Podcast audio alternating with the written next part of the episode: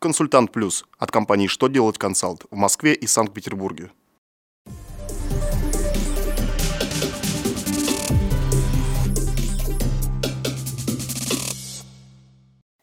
Добрый день! Для вас работает служба информации телеканала «Что делать ТВ». В студии Александр Трифонов и в этом выпуске вы узнаете. Как повлияет на налоговую базу по НДС премии для покупателя за досрочную оплату? Какие меры наказания предусмотрела МВД за нелегальное трудоустройство иностранцев?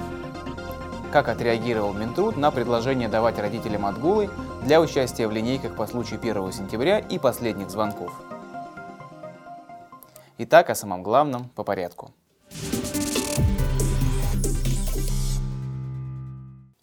По сообщению Минфина, если договором для покупателя предусмотрены бонусы за досрочную оплату товара, это поощрение не повлияет на НДС-базу.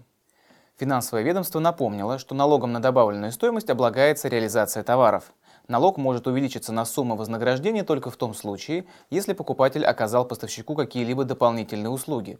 Поскольку в рассмотренном случае покупатель не предоставлял поставщику никаких услуг и для получения премии должен был только оплатить товар до определенного срока, это вознаграждение не увеличит налоговую базу по НДС.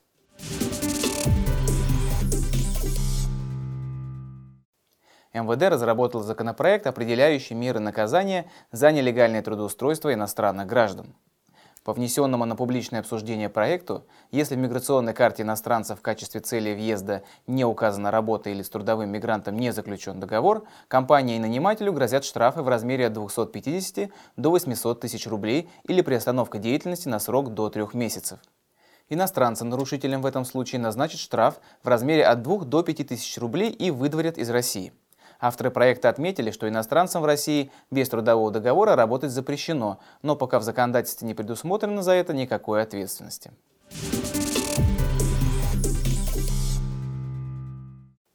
Участие родителей в школьных линейках по случаю 1 сентября и последнего звонка предложили признать уважительной причиной для отсутствия на работе.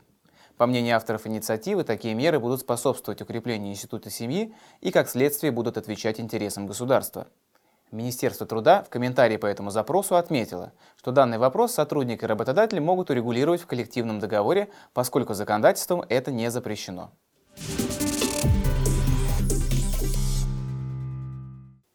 На этом у меня вся информация. Я благодарю вас за внимание и до новых встреч.